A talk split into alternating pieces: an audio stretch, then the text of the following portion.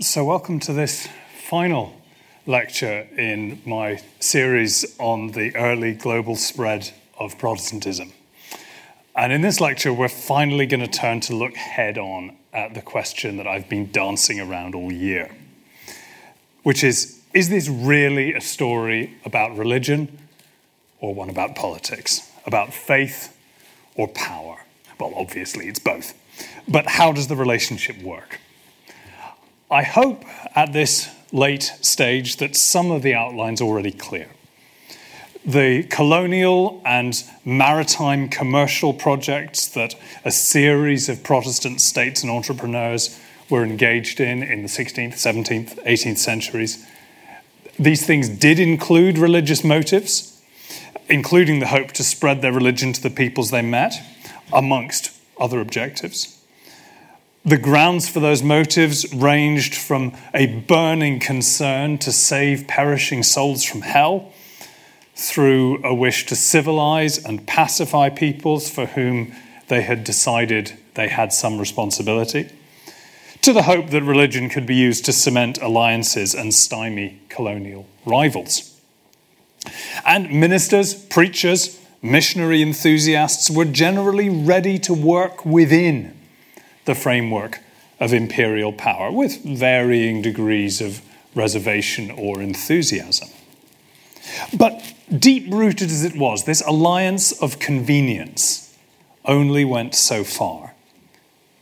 Neither side wholly accepted the other's priorities or completely trusted the other, as mating spiders might tell you. Just because two parties need one another doesn't mean that the relationship is going to be enduring and harmonious. In this last lecture, I want to explore the contours of this dysfunctional relationship, what it meant and where it went. And I'm going to do that in two ways. First of all, because all this generalization is already getting tedious, I want to pick out a few examples, three particular stories from across the globe, contrasting cases that I think help to illustrate some of these issues at work quite nicely. And then at the end, I want to turn to the question of how this early stage of Protestant missions came to move on. The real shift, not just in the tempo, but in the mood of these missionary enterprises that becomes unmistakable by the seventeen nineties.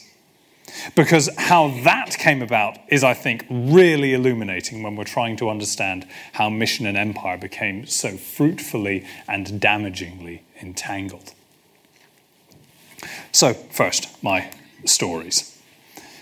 Let's begin with the island, which was, as I argued in my second lecture, a key model both for Protestant empires and Protestant missions. It was the original sin of Protestant globalization, the island whose shadow fell on every subsequent British imperial project, Ireland.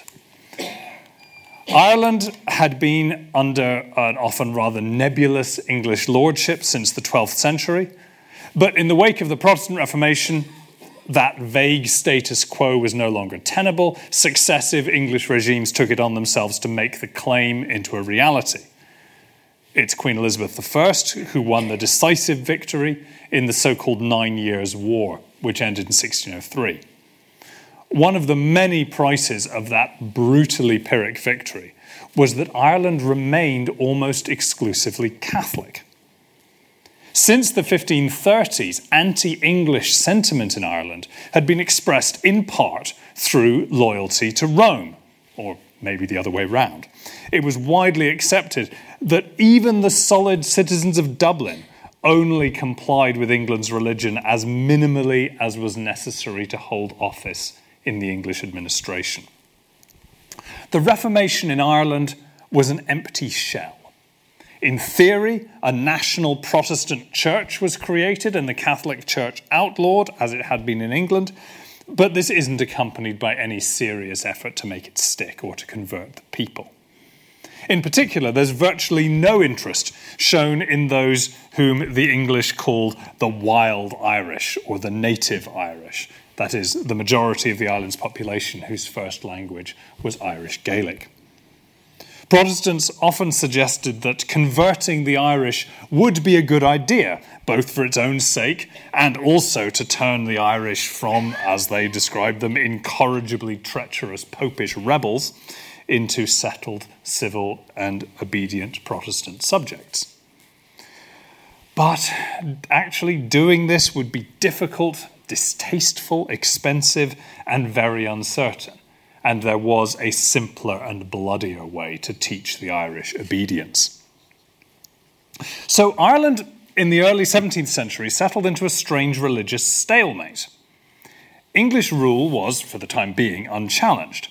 The entity which rather preposterously called itself the Church of Ireland had all the legal privileges of an established church. But its congregations consisted almost exclusively of the new wave of English and Scottish immigrants, mixed with a scattering of Irish officialdom conforming for appearance's sake. The Catholic population were mostly left alone, except when the established church's official structures extracted fees and fines from them. So the Church of Ireland existed in an immigrant Protestant bubble, without having to engage with the ghastly possibility of having the wild Irish in their churches. So in this case, it looks like empire has completely trumped mission. But occasionally, the Church of Ireland was dealt a joker who disrupted that predictable game. And so I want to introduce you to William Bedell, who served as Bishop of Kilmore from sixteen twenty-nine to sixteen forty-two. A stubborn, learned, politically inept, and by all accounts saintly prelate.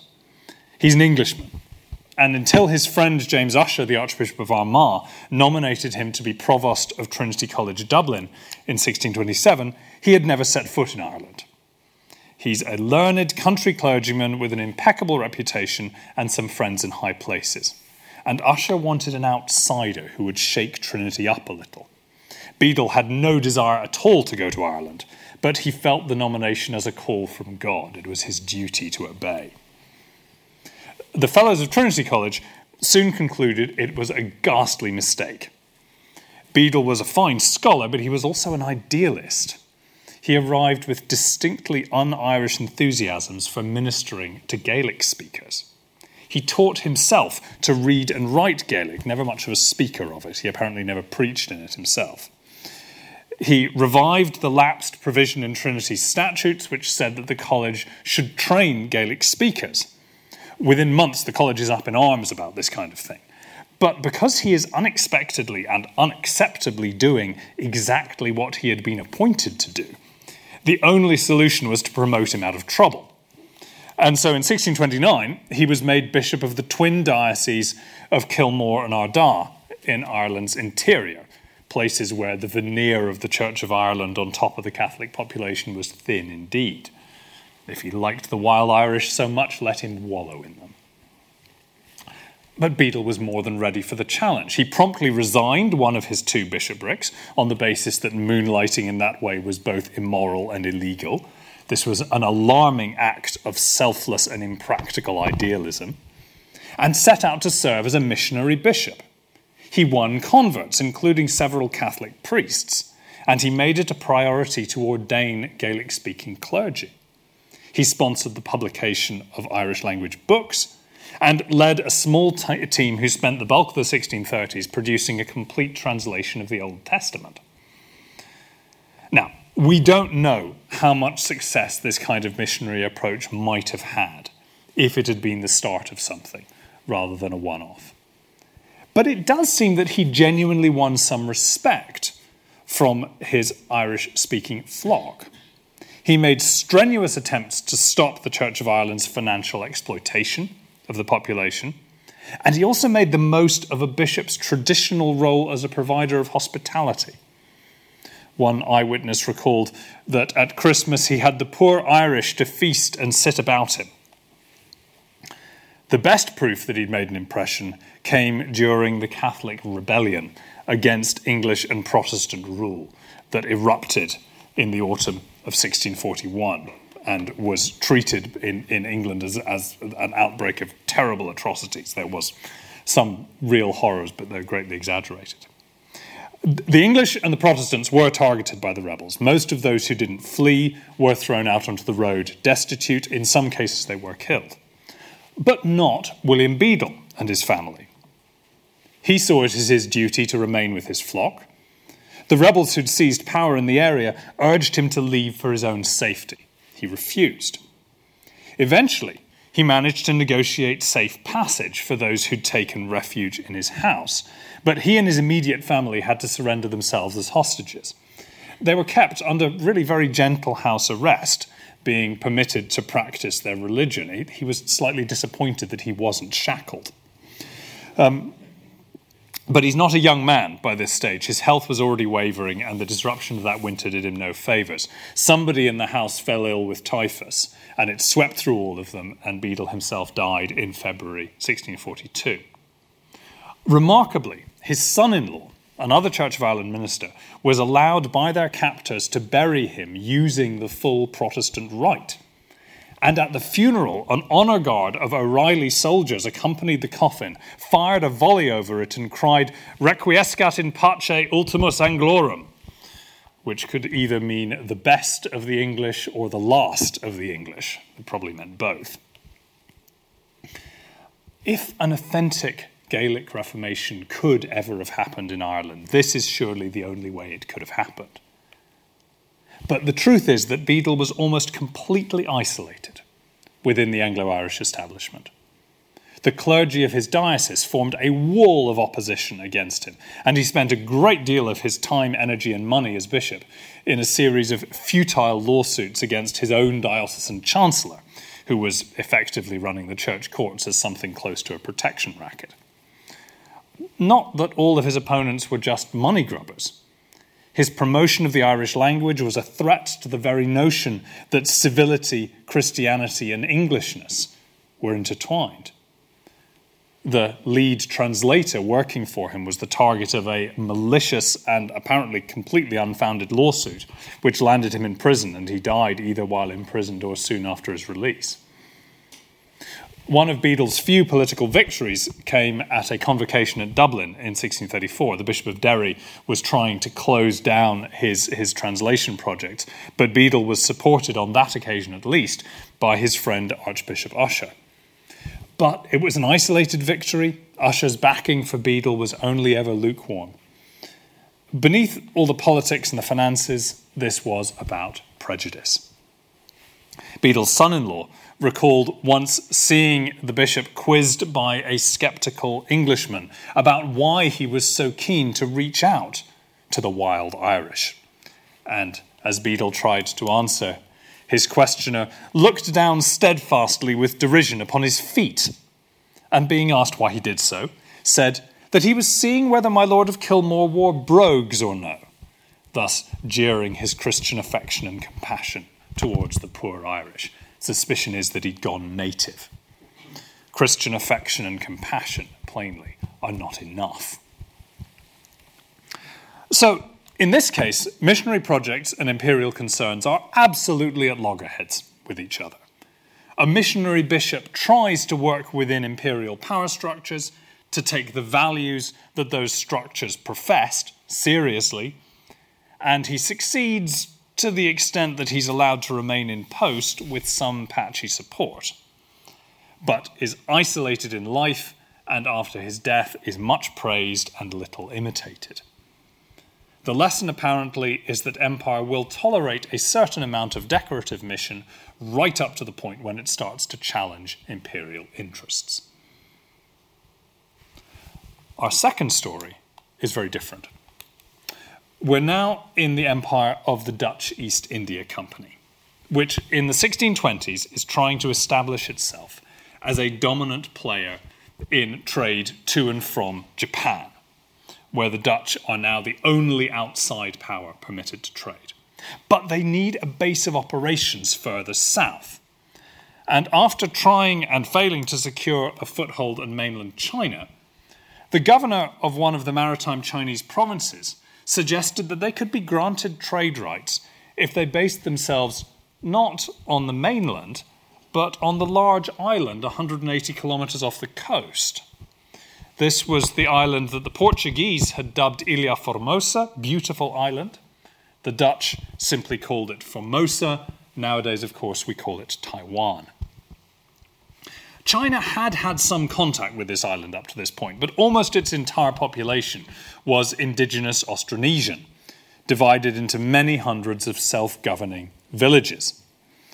The Dutch first made landfall on the island in sixteen twenty-three. They came back with a larger force in sixteen twenty-four to establish a permanent settlement at a natural harbour in the island's southwestern corner.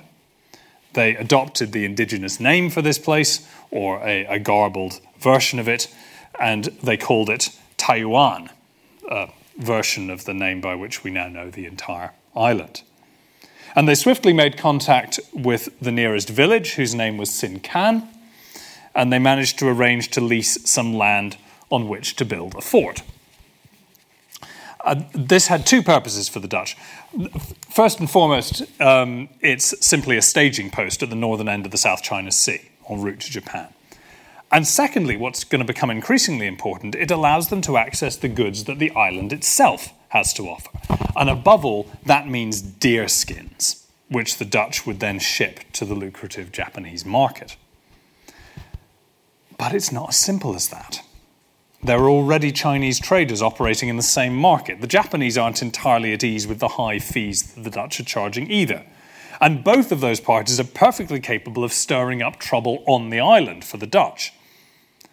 It's in that context that in sixteen twenty-five, so just a couple of years after the first settlement, that the Dutch governor on the island, I mean at this stage his territory scarcely extends beyond the walls of the fort, asks the East India Company to send him two or three ministers or readers so the name of the Lord may be propagated and the barbarous inhabitants of this island may be added to the number of Christians.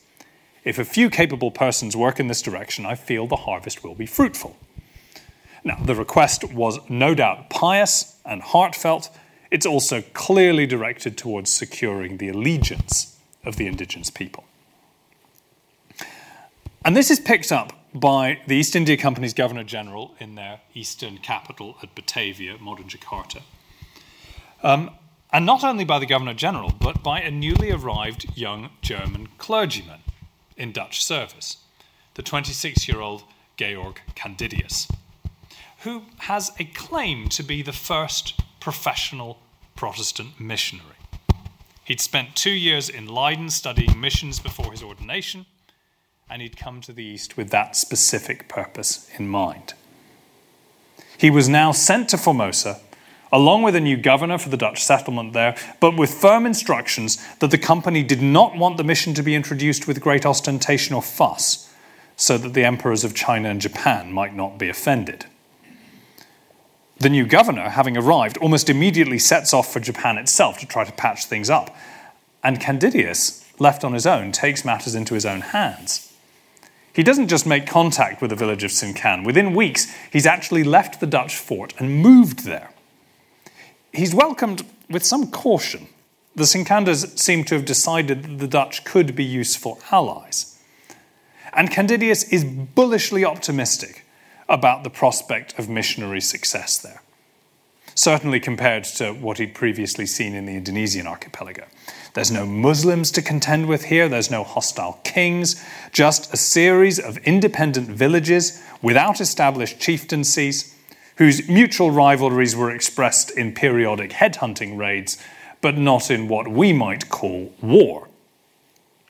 They followed their own, their own indigenous religion in obedience to the priestesses, whom Candidius quickly identified as his main opponents. They scornfully challenged him to beat them at performing miracles.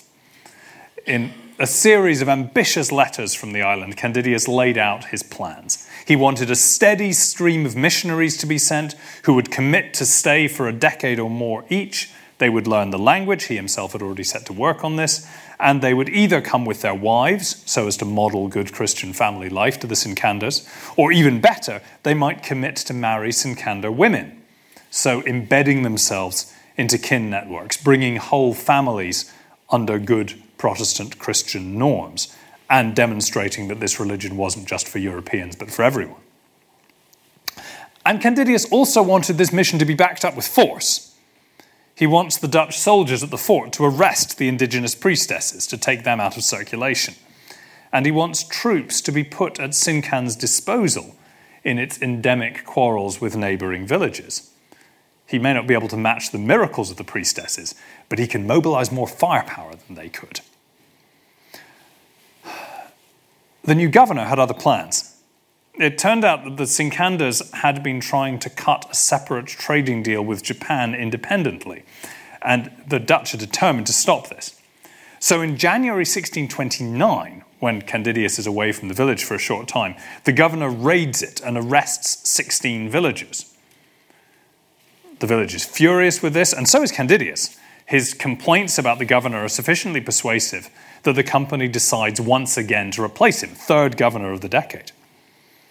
But just before the new man arrives, the real disaster strikes.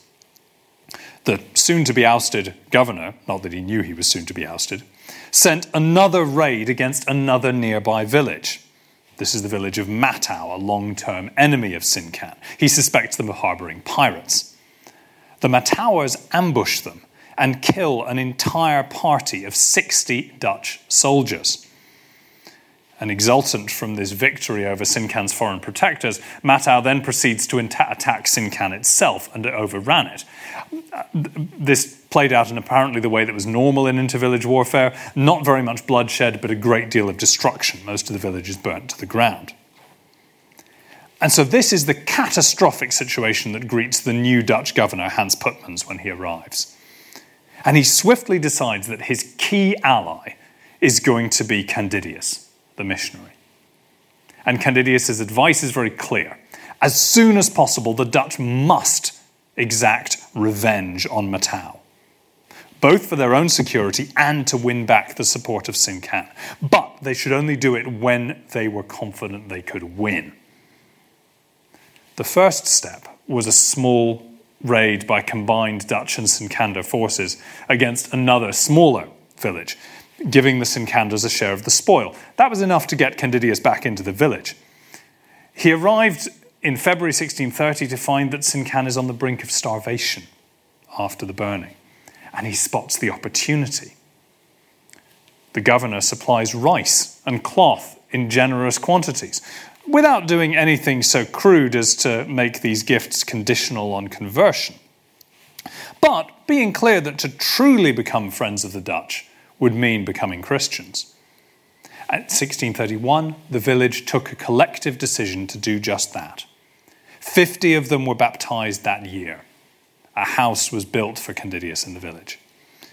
Meanwhile, the Dutch keep their side of the bargain. A further Dutch-supported raid against one of Sinkan's rivals in sixteen thirty was successful. Now, this was a rival who had not injured the Dutch at all. As one historian puts it, it was nothing less than a headhunting expedition under the auspices of the Dutch East India Company. But that, it seemed, was what friends were for. Five heads were taken. The colony's register, rec- official register recorded, "It would be very helpful in the work of the Lord, and will also bind the Sinkanders to us more closely." The mission on Formosa seemed to be finding its feet. Crucially, Candidius is now joined by a second energetic Dutch minister, Robert Junius, who'd been trained in the short-lived mission college in the Netherlands. The two of them, plus the governor, Putmans, would make a formidable team. The deal was, effectively, that the Dutch would make allies, would defend them, would convert them, and would trade with them.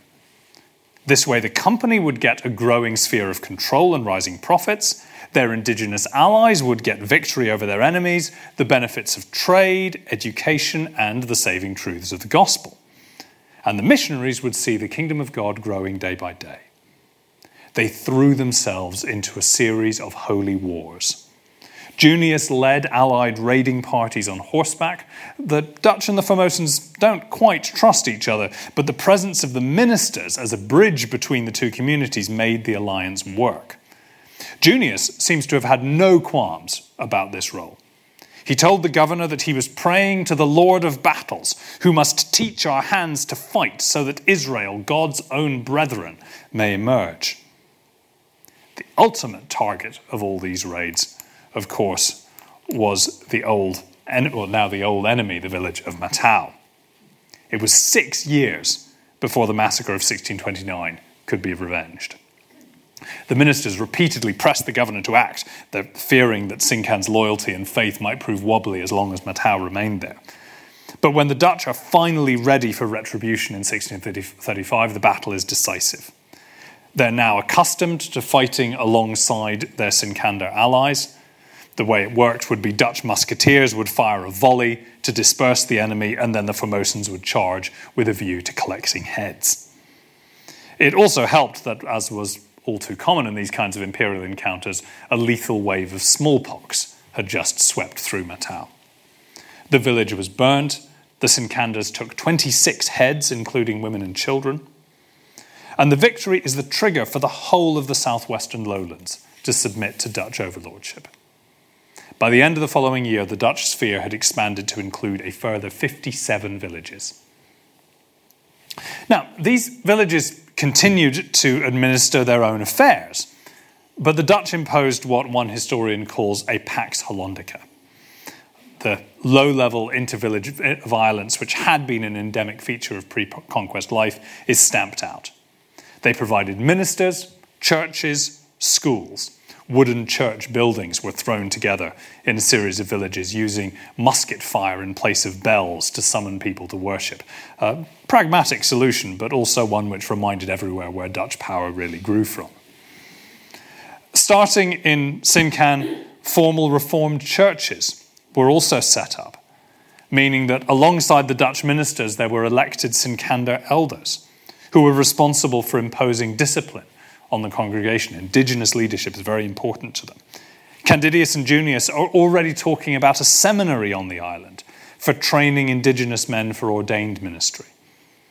But in the meantime, the core of their project is schooling. The ambition is for a school in every village, providing free rice for all children who attended, boys and girls alike, to train them in literacy, in their own language as well as in Dutch, and of course to instruct them in Christianity. Which all sounds expensive. And remember that one of the main aims of the colony was to provide deerskins for export to Japan. At the beginning of the Dutch settlement, the island is exporting something like twenty thousand deerskins annually, but the number creeps, creeps up as the Dutch zone becomes established. And the decisive change comes with the victories and pacification in the mid sixteen thirties. The allied villages could and did provide deerskins for the Dutch, but not on the scale that was wanted. What accelerates the trade is that the Dutch then decide to license mainland Chinese settlers to come to the island to hunt. By sixteen thirty-eight, over one hundred fifty thousand deerskins are being taken each year under this lucrative system. And in charge of the system of licensing is none other than the missionary and part-time headhunter Robert Junius. In that year, the licenses produced a handsome revenue of just under two thousand Portuguese reals for the company. But the company, despite having invested so heavily in Formosa, only takes half of that amount as profit. The rest is ploughed back. six hundred twenty-four reals, so, you know, Um, almost exactly a, a third of the takings, are spent on food, clothes, equipment and teachers for schools. Smaller sums are spent on poor relief and on church building. So if the missionaries had made a devil's pact with the East India Company, they had at least driven a hard bargain. By the time Junius left the island in sixteen forty-three, he and Candidius had between them baptized over six thousand people, admitted hundreds to communion and erected two fully self-governing churches. But we shouldn't be too starry-eyed about this Pax Hollandica. For one thing, as you may have guessed, killing one hundred fifty thousand deer per year on a not terribly large island isn't even faintly sustainable. The deer population crashed catastrophically, the Dutch are forced to impose strict limits on hunting, and there goes the revenue stream. Suddenly it becomes impossible to bribe children with rice to attend school. The Dutch start trying to coerce them instead, or levying increased taxes on the villages. And colonial violence doesn't come to an end by any means. the case of the small offshore island which the Dutch called Lamy became notorious. Its warlike inhabitants had massacred the first Dutch parties who attempted a landing. In sixteen thirty-six, a Dutch force takes the island after a brutal campaign in which the bulk of the population are besieged in and then smoked out of a cave where as many as three hundred died from starvation or asphyxiation. By the time the last islanders were captured in sixteen forty-five, four hundred five islanders had been reported killed and a further six hundred ninety-seven enslaved. Junius was appalled by this. He protested vainly about the treatment of the captives, pleaded for them to be returned home, and he did eventually, many years later, persuade the East India Company's governors in Amsterdam to accept that the policy had been too severe. But it was much too late by then. And anyway, did he really think that Dutch imperial power was always going to choose scrupulous and merciful self-restraint? More consequentially, the Dutch sphere of control in Formosa was itself still quite small. The influx of Chinese settlers into that newly pacified zone stirred up trouble, especially once the deer hunting dried up. It's not just that some Chinese settlers were challenging Dutch control and preying on Dutch ships. Even within the Dutch zone, Chinese agricultural encroachment on indigenous lands was causing friction. And the fact that taxing Chinese settlers was now the colony's main source of revenue did not help. And fatally, their presence dragged the island properly into China's economic orbit for the first time. Civil war breaks out in China in the sixteen forties, and the Ming dynasty's loyalist um, Zheng Chenggong, fighting a rearguard action from his base in Xiamen, right on the other side of the Taiwan Straits, begins financing his struggle by maritime trade. When the Dutch push back, he imposes an embargo on Formosa. During sixteen fifty, the sixteen fifties, the colony's trade, and therefore its revenue and ability to finance its missionary projects, collapse. By the time Zheng actually mounts an invasion of Formosa in sixteen sixty-one, he finds a Chinese settler population eager to receive him and an indigenous population perfectly ready to do so.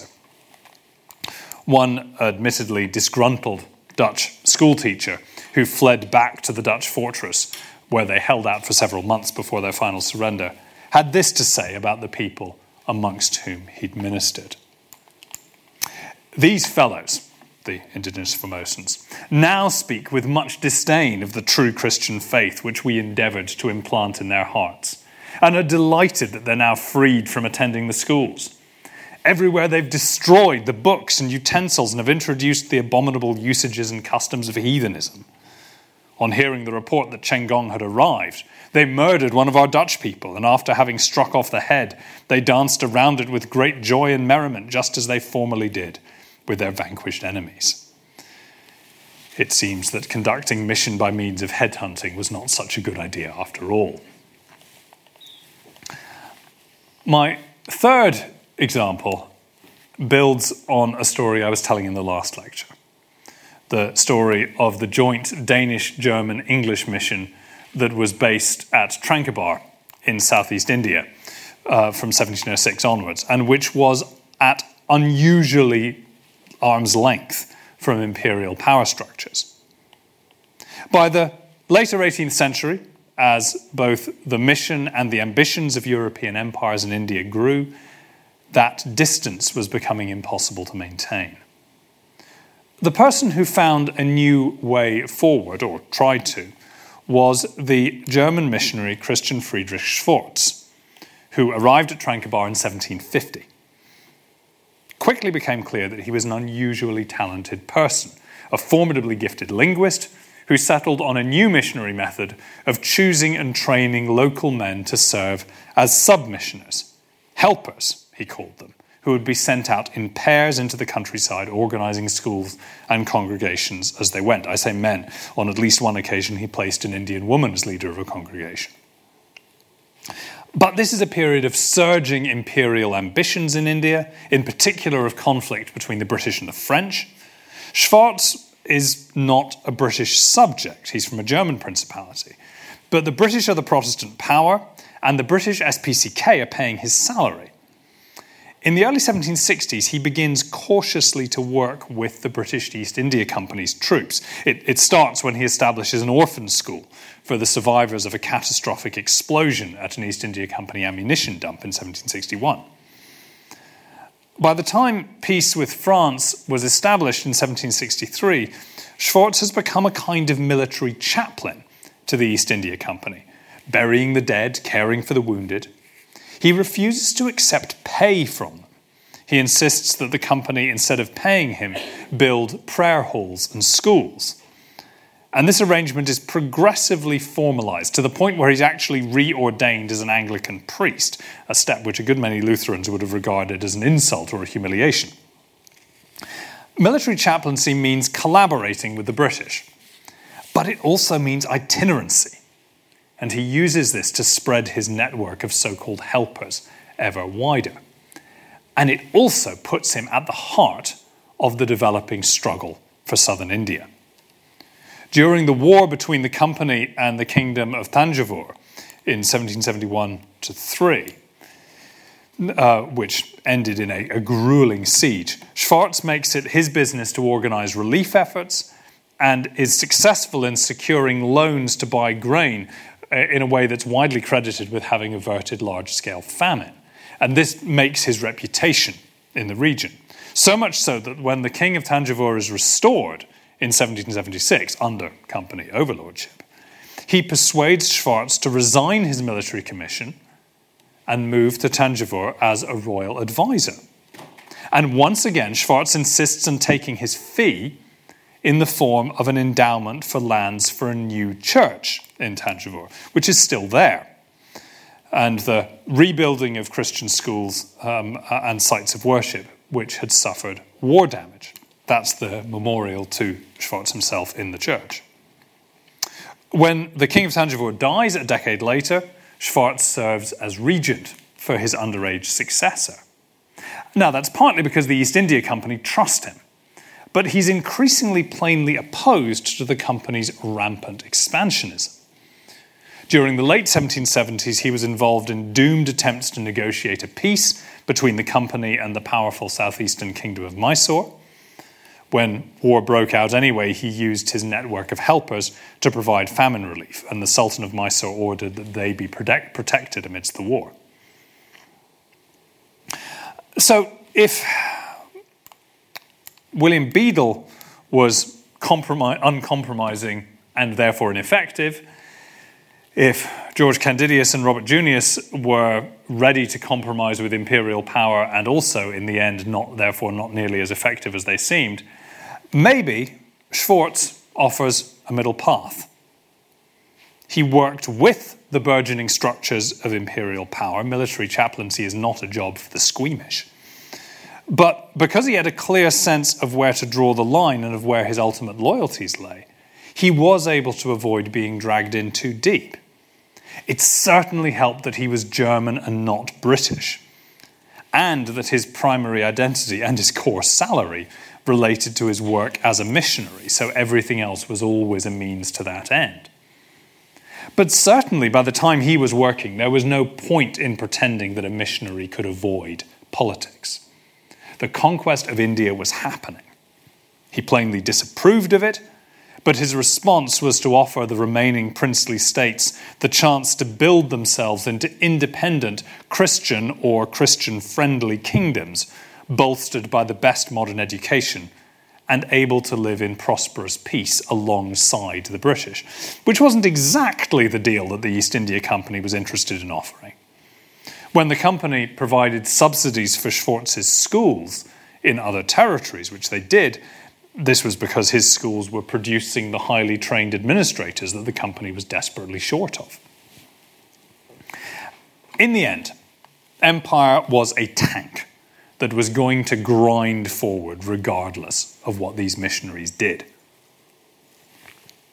Maybe the choice between Bedell's futile contrariness and Candidius and Junius's compromised collaboration and Schwartz's principled tightrope walking is a false one. None of it made much difference in the end. Ireland, Taiwan and India nowadays all have vibrant Protestant minorities of different kinds, but none of them exactly look like missionary success stories. And if in some cases the missionaries may have helped take the edge off the experience of conquest and occupation, in other ways all three of my examples were implicated in it.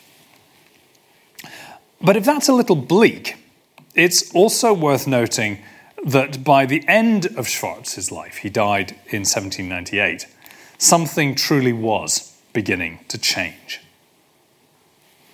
In the first of these lectures, I said that the traditional starting point of the history of Protestant missions, what I've been using as my end point, was William Carey's inquiry into the obligation of Christians to use means for the conversion of the heathens, published in seventeen ninety-two, a few months before he founded the body which became known as the Baptist Missionary Society, um, founded in Northamptonshire.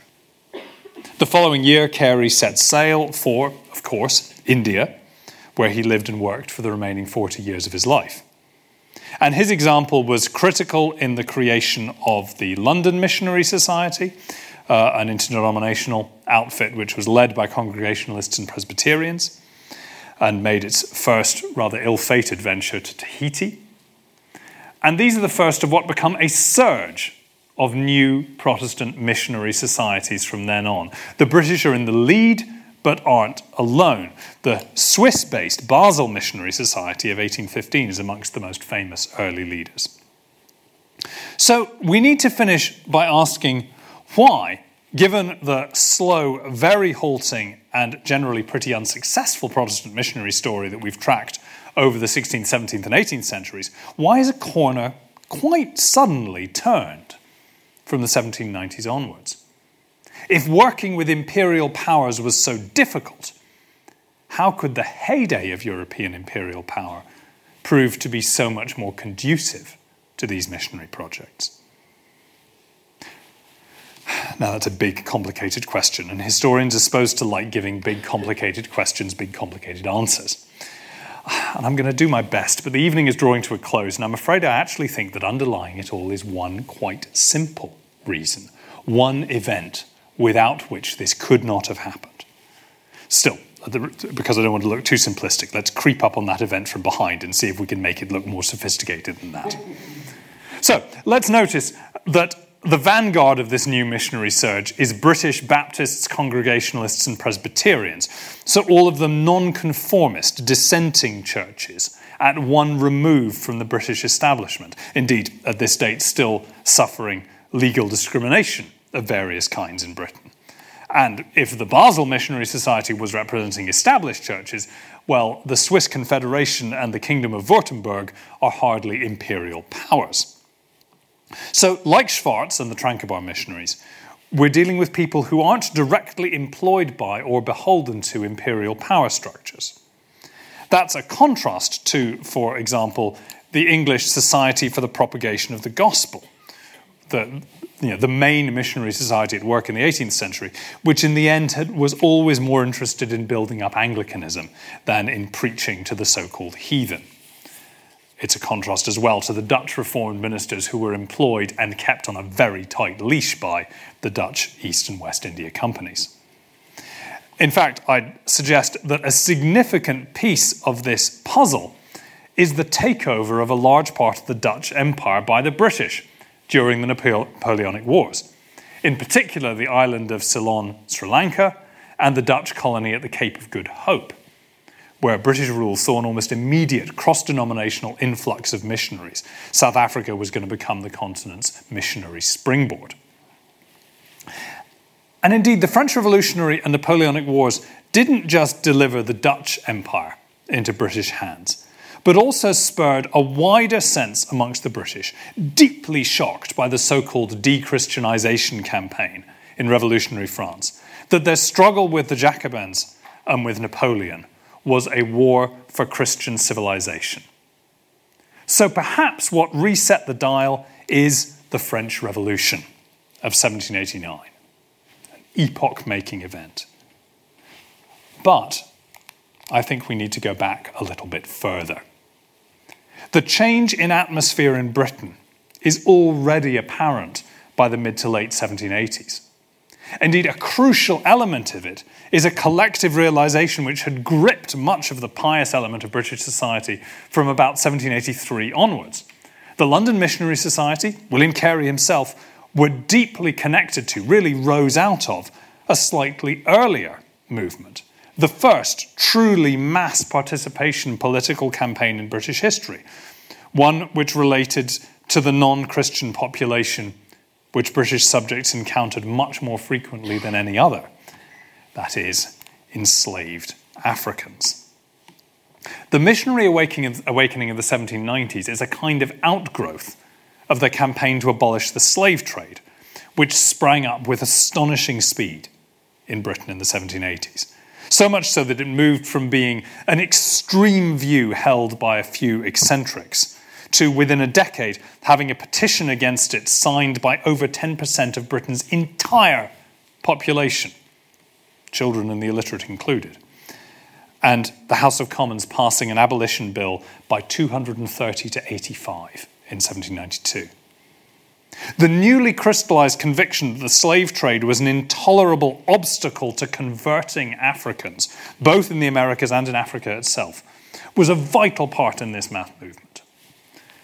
So maybe I'm talking about abolition. But what was it that suddenly, from, the, from seventeen eighty-three or so onwards, made it possible for Britain to consider openly confronting the colonial slaveholding interests that it had never dared to defy before? What national catastrophe made Britain ready to question whether its deepening role in the slave trade was a collective sin for which the nation was being judged? And indeed, what event simultaneously and abruptly brought to a halt the main efforts of the Society for the Propagation of the Gospel, the Anglican missionary outfit whose attempts to build up the Church of England in North America had absorbed so much of England's missionary energies? And incidentally, what event pushed France to the edge of bankruptcy, so helping trigger the French Revolution? In other words, I'm going to suggest that the simple reason why the missionary awakening took place was the American Revolution. It's not only that American independence made British slave trade abolitionism possible, because Britain's pro-slavery constituency was now reduced to some Caribbean islands which the mother country was not particularly afraid to provoke. Nor indeed that American independence made abolitionism feel necessary, because freed slaves had fought loyally for the loyalist cause, and the almost inconceivable defeat in the American War felt like a thunderbolt of judgment. The American Revolution completely reshaped Britain's overseas empire. It's often described as the end of the first British Empire, the Atlantic Empire, and the beginning of a pivot to the second, the Indian Ocean Empire, with spreading control of India, the seizure of the Cape of Good Hope and Ceylon to follow, the first beginnings of Australian colonisation to boot. When the S P G was established in seventeen oh one, its priority was America, and it poured its efforts into building up the Church of England over against other Christian denominations there, with some intermittent attempts to minister to enslaved people and small numbers of Native Americans. Meanwhile, India was a sideshow left to the S P G's poorer and more informal cousin, the S P C K, which funded the Tranquebar mission. After the American Revolution, it suddenly became clear that India, Africa, and Asia were no longer the sideshow, but the main attraction. If William Carey had had his missionary awakening a quarter century earlier, he would certainly have gone to the North American frontier, not to Calcutta. So let me be clear. In suggesting that the fountainhead of the modern missionary movement was the American Revolution, I'm in no sense ascribing it to that revolution's principles: Republican self-government, the seeds of democracy, a house divided between slavery and freedom on a continent whose indigenous peoples were being driven to the margins. The United States' missionary energies would be focused on itself for generations to come. But the loss of the American colonies transformed how Britain, and in its wake the rest of Protestant Europe, saw the wider world, saw its sins, its obligations, and its opportunities. And I hope that after the stories I've told you today about how tangled and codependent and even mutually destructive the relationship between mission and empire could be, it will seem credible that the foundation of British and then global Protestant missionary success might lie in the British Empire's most humiliating defeat. Thank you.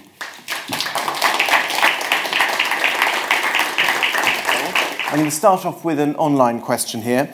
Um, to what extent was Oliver Cromwell's resettlement of Ireland with Protestants an attempt to convert the Irish? An attempt to convert the Irish, it is not that at all. Um, if you listen to Cromwell's rhetoric, it's an attempt to convert Ireland, um, not by, um, by, by persuading the people to change their religion, but simply by replacing them.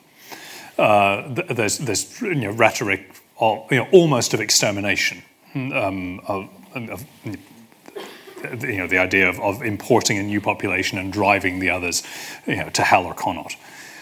Um, I think most historians of Cromwellian era Ireland would agree that that rhetoric is not fully followed through. Uh, that the, you know, the, the the talk of mass replacement. Um, you know, sim- simply doesn't happen, whether because the Cromwellian state doesn't have the resources um, to do it. And it's always harder for British regimes to find willing Protestants to, to go and settle in Ireland than it is for them to talk about doing it. Um, or because um, Cromwell's One of Cromwell's methods of, of governing Ireland um, is the use of exemplary terror, which he uses both in his military campaigns and in his, his rhetoric of governance. One of the reasons for doing that is so that he may not need to follow through on, on all of his threats. Um, I'm not trying to defend his his approach here, but um, his, his bite was pretty bad. It's not as bad as his bark. Well, thank you very much for another characteristically interesting and stimulating lecture. Um, I have really a minor question. You might have answered it by implication, and I've missed the implication. Uh, you refer to um, Chinese deerstalkers being licensed to do their stalking. Um, why, why was it uh, that uh, Chinese, not say European, who were already Christians and there didn't need to be any effort to conversion, why was it that Chinese, rather than, say, Europeans, were given the license? Within within Taiwan, within Formosa? Um, simply because, you know, we're... we're, we're I'm, I'm sorry, this is going to sound like a terribly simplistic answer. Europe is quite a long way away. Um, there are... You know, whereas China is... You know, one hundred eighty kilometres across the sea. Um, it's relatively easy to bring in quite large numbers of people who are who are who are skilled and well-armed hunters with a different level of technology than the than that that the indigenous people have. Um, the the Dutch would probably be perfectly capable of it, although these you know their their folks are are soldiers rather than you know having having specific training to operate in in in, in this environment. Um, the indigenous people are, of course, extremely used to it, but their methods of hunting were were less effective. They don't have firearms. Um, also, they their preferred method of, of hunting was the use of deadfalls. Um, you know, a, a, you know a, a, a pit with spikes and a trap in it, um, which is very effective for catching deer, but it tends to damage the hide. Um, and if you're most interested in being able to, to ship an almost blemishless hide to Japan, then one which has got a couple of bullet holes in it um, is, is, is, is going to be much more um, much more lucrative than one which has been mauled by a trap. Generally, in relation to the entire series, it seems that various missionaries believed they were bringing the truth with little or um, no cautious humility of the validity of the cultural relativity of their Christian beliefs. um, it's almost yes. a statement. Yes, indeed. Um, I mean, I, I mean that's that's that's that's plainly the case. That is the case in most of the cross-cultural encounters that we see in in this era.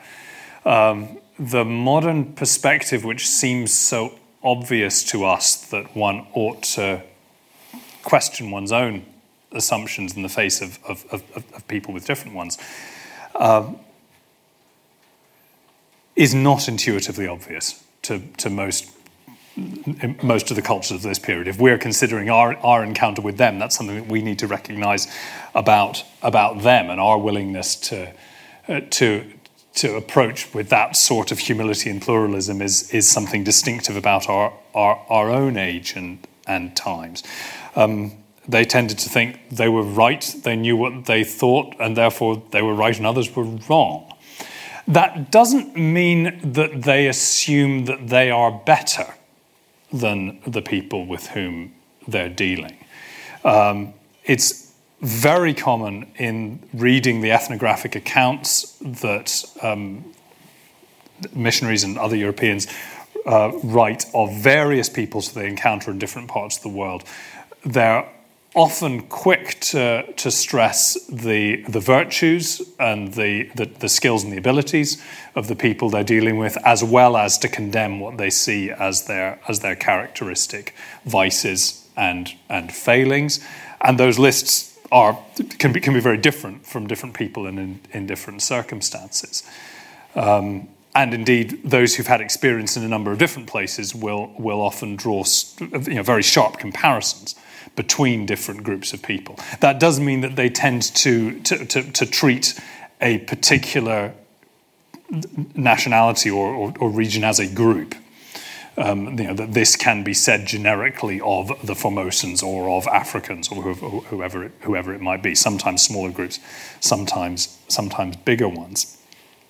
They're also often emphasising the, the superior virtues of the people they're dealing with, and may it, it becomes almost a kind of preacher's trope that they will, in preaching to you know, to European Christian populations, be reproaching them by you know look look how much more virtuous the lives of these pagans are com, you know, compared to you who should know better. The one thing that they never question is that their knowledge, the doctrine that they have, um, the, the, you know, the, the Christianity that they've received, that that is a fundamental truth which which um, needs to be taken to people who may be m- more physically capable, more more virtuous, in some cases even more civilized than they themselves are. The one thing which they'll never admit to is is ignorance about God. Thank you very much. Well, I think as um, everybody has gathered, this is uh, Professor Ryrie's final lecture as um, Professor of Divinity at Gresham College. And um, in September, his successor, Professor Ronald Hutton, will be taking over and um, starting his uh, series of lectures on uh, British paganism. But um, I'd just like to say a few words of thanks for your actually quite considerable tenure uh, here at Gresham College, because you began as a as a visiting professor, in fact, in uh, twenty fifteen, before becoming um, the full Professor of Divinity in, in twenty eighteen. And many people um, uh, here may know that um, Professor Ryrie is a Professor of the History of Christianity at um, Durham University. He's also the co-editor of the Ecclesiastical History Journal, and he is the president of the Church of England Record Society. And in fact, since uh, nineteen ninety-seven, he's been a, a reader in the Church of England um, uh, in the parish of Shotley Saint John in the Diocese of Newcastle. Um, he's written many books, and we rather hope that uh, this series here will turn into a book. We anticipate that. Yeah, not, not immediately, but yes. But that is very exciting. Um, Uh, your books include your twenty seventeen book, Protestants, The Radicals Who Made the Modern World. So you've given us um, four series of lectures, um, which have reached um, some one point eight million views, which is an incredible number. Your first uh, series was on the origins of atheism, which took us back to uh, the age when the newly minted word atheism had become a cultural uh, obsession. The first lecture in this series, How to Be an Atheist in Medieval Europe, has gained four hundred sixty-five thousand views on our, um, our YouTube channel. It's all been downhill since then. Oh, uh, no, it hasn't. It carried on going. Um, so we then had your series on atrocity and religion in European memory, when we heard about uh, the Spanish Inquisition, Bloody Mary, the Saint Bartholomew's Day Massacre, and we delved into some other atrocities and their victims, um, like the um, Japanese Catholics of the seventeenth century. So, in twenty twenty-one, you turned to England's Reformations and their legacies, where you told a story, well, six overlapping stories, in fact, um, of the different types of, revela- uh, of Reformation in Tudor England, and how, when you put these together, they painted a picture of what it meant to live through this revolutionary age. And that was followed by your current series, which you've concluded this evening, The Hidden History of How Protestantism Went Global, when you have explored the story of uh, Protestantism's global spread um, from the sixteenth um, up until the uh, nineteenth century. Well, through your time as a professor at the college, you have uh, shown enthusiasm, energy, fluency, humour, and you have thrown uh, really unexpected and new light on a whole range of subjects uh, related to the history of uh, Christianity in a way that I think many of us uh, could never have expected. So I'd like to thank you very much on behalf of the college, and on behalf of the, it seems, millions of fans out there that you have who've enjoyed your lectures over the last four years. Thank you very much indeed. Thank you, sir.